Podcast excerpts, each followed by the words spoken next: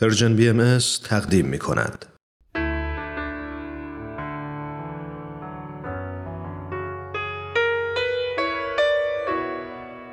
یادی از گذشته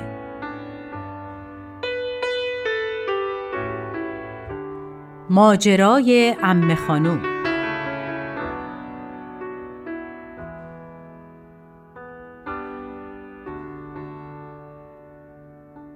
فکر می‌کنین چقدر از رفتارها و تصمیمهای مردم جامعه ما تحت تاثیر فیلم ها و سریال که از تلویزیون یا ماهواره تماشا می‌کنن خیلی زیاد یا خیلی کم برای شما چطوره؟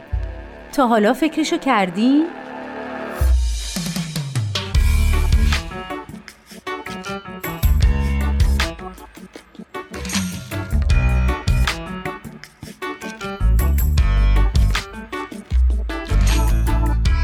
سالها پیش یه امه خانم داشتیم که الان عمرشو داده به شما امه خانم که در اصل امه پدرم بود هیچ وقت ازدواج نکرده بود و برا بچه ای نداشت و با ما زندگی می‌کرد.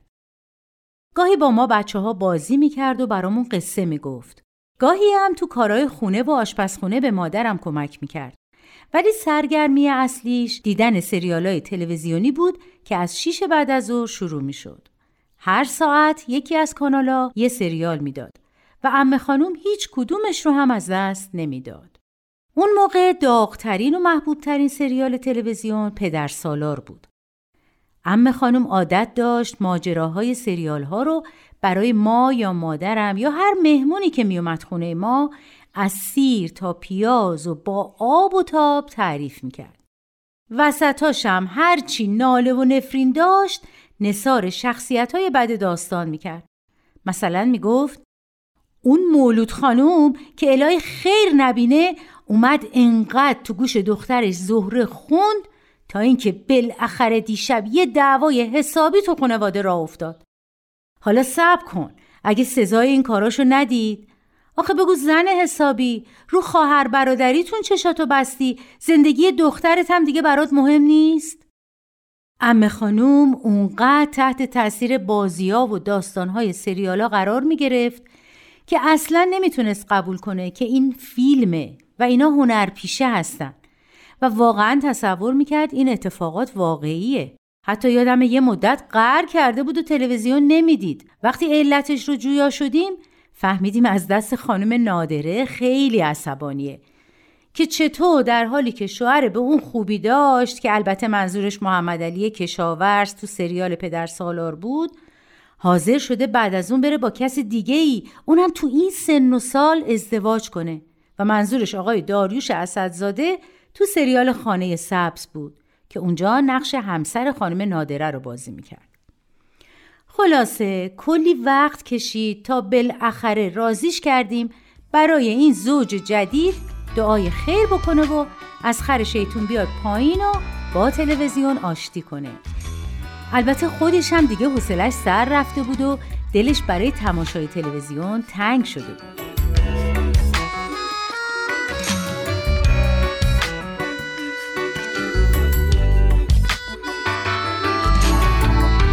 وقتی که ام خانوم سریال پدرخوانده رو می‌دید خیال ورش داشته بود که خواستگار داره و قرار جواب بده. تو اون سریال اکبر عبدی خواستگار عمه خواهرزاده های خودش بود. عمه خانم گاهی می‌گفت مرد بدی نیست نمک داره و با شرم و حیا ریز ریز میخندید. گاهی می‌گفت خیلی چاقه پس فردا هزار درد و مرض می‌گیره من باید تو این سن و سال پرستاریشو بکنم. بگین جوابم نه هست. تا اینکه اتفاقا یه روز که رفته بود بیرون هوایی بخوره ظاهرا به یه اکیپ فیلم برداری برخورد کرده بود که داشتن صحنه ای رو که آقای اکبر عبدی همراه با یه هنرپیشه خانوم روی نیمکت یه پارک نشسته و مشغول صحبت بودن فیلم برداری می‌کردن. چشمتون روز بعد نبینه که ام خانوم با چه حالی برگشت خونه. در حالی که هرچی بد و بیرا بود نصار مرد جماعت می‌کرد. گویا یه لنگ کفششو در آورده بود که هجوم ببره طرف اون خیانتکار که یه عده جلوشو گرفتن و نذاشتن و به هر ترفندی بود از محل فیلم برداری دورش کردن. چند وقت بعد که همگی نشسته بودیم و فیلم آدم برفی رو می‌دیدیم وقتی امه خانم آقای عبدی رو با گریم زنونه دید یه متری از جا پرید و خدا رو شکر کرد که این بلای آسمونی از سرش رد شده.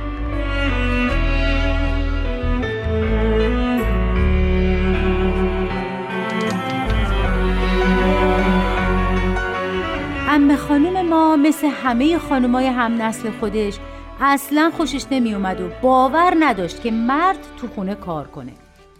یا احیانا خانوما به شوهراشون تغییر کنن. خدا نکنه توی سریال می‌دید شوهره داره ظرف میشوره یا جارو برقی می‌کشه. فوری عکس العمل نشون می‌داد که چه معنی داره این کارا. یا اگه مثلا خانومی به شوهرش اعتراضی می‌کرد می‌گفت واه واه واه کار یاد مردم میدن. و مخصوصا اگه مادرمون دورو بر بود فوری تلویزیون رو خاموش می‌کرد. اینو یادم رفت بگم. امه خانم صدای خوشی هم داشت. گاهی با خودش آواز می‌خوند. تمام دستگاه های موسیقی ایرانی رو بلد بود. می‌گفت قدیما رادیو برنامه موسیقی داشت و وقتی خواننده ها میخوندن گوینده اسم دستگاه ها و ردیفای ایرانی رو می‌گفته و امه خانومم از اونجا یاد گرفته. اون روز رو فراموش نمی کنم که از صبح ترانه از برت دامن کشان رو زیر لب زمزمه می کرد. نزدیکای زور مادرم بهش گفت امه خانم امروز نرفتی هواخوری؟ گفت نه مادر یه کمی بیحالم و باز این ترانه رو زمزمه کرد.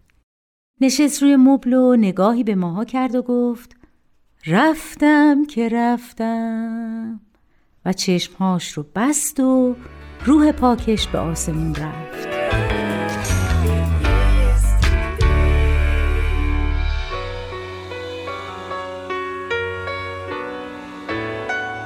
تا مدتها هیچ کدوم رقبتی به تماشای تلویزیون نداشتیم.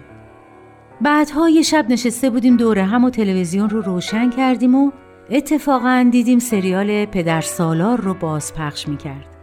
پدرم گفت آخ ای ام خانوم کجایی که ببینی؟ خانم نادره دوباره با آقای کشاورز آشتی کردن و به خوبی و خوشی زندگی می‌کنن.